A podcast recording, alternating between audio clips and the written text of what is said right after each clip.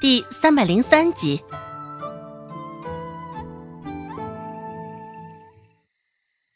一旁的周芷听了他这话，也是忍不住发笑。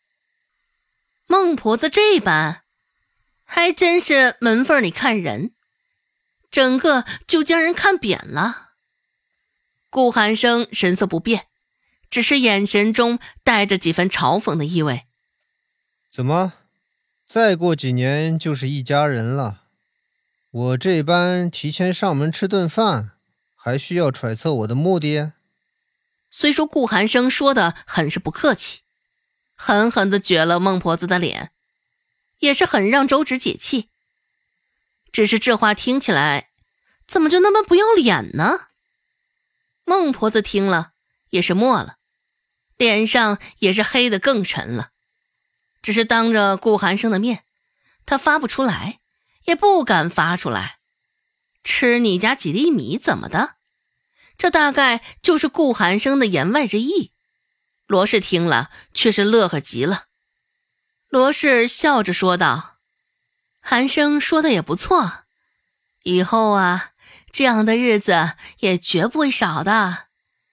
先数落数落，来往来往。”此时，孟婆子与周有巧两个人的脸色也俱是一沉。只是阴沉的脸色中还泛着些许的苍白。日后这顾寒生多多来往，这岂不就是咬着孟婆子的老命了？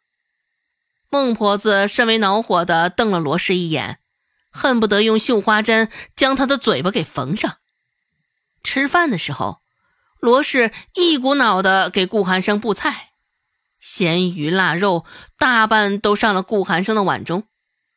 只是顾寒生表现的兴致不浓，自始至终也没有提筷子，只是淡淡的抿了口水罢了。周芷看着他碗上没有动过的荤腥，也是乐得其见，是毫不客气的提筷子就夹起了他碗上的一块蒸咸肉。罗氏夹给他的菜，就这样进了周芷的肚子里，在周家。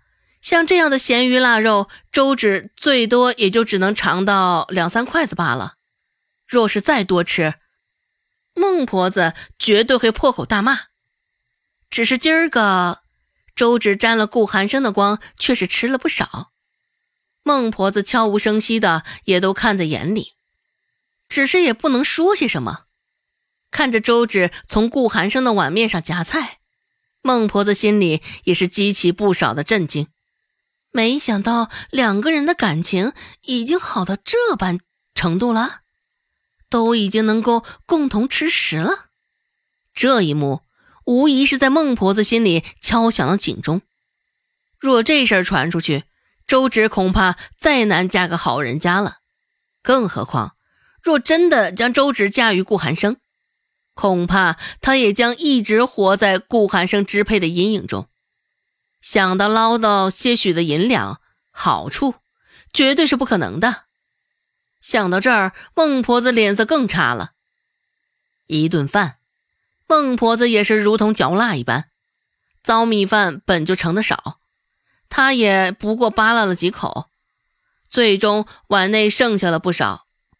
顾寒生也没有吃到最后，喝了几碗凉水之后就离开了。离开的时候。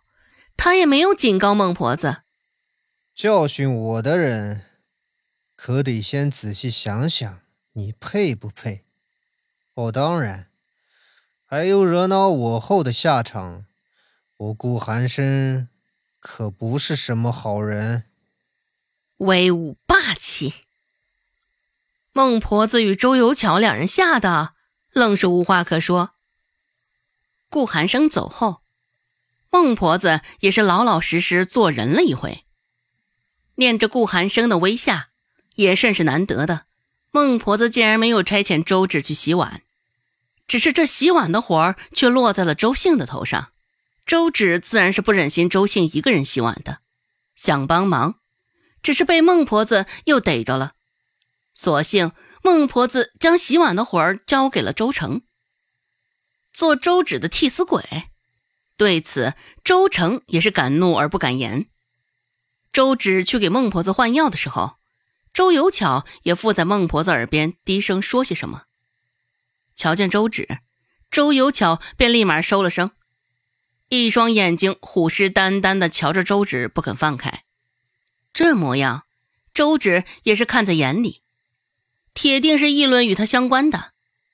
指不定周有巧刚刚又在与孟婆子讨论着什么馊主意整他呢。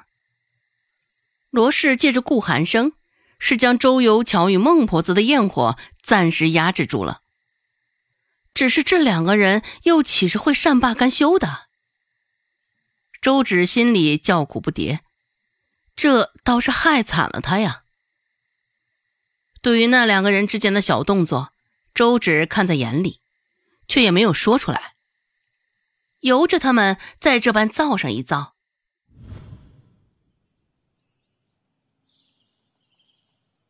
第二天，周芷刚到镇上，就听到了喜讯：张大海将那断掉的那两节手指塞进袋子里，送到了县令手里。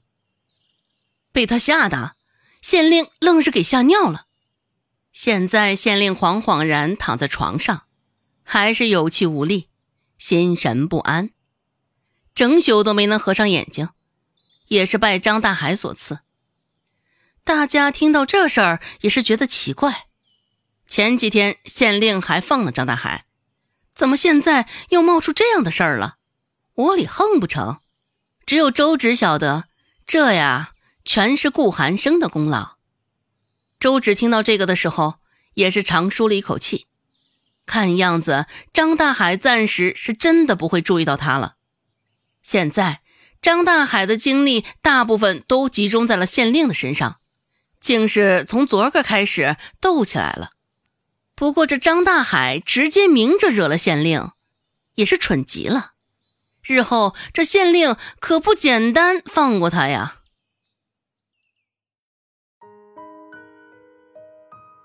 本集播讲完毕，感谢您的收听。感兴趣，别忘了加个关注，我在下集等你哦。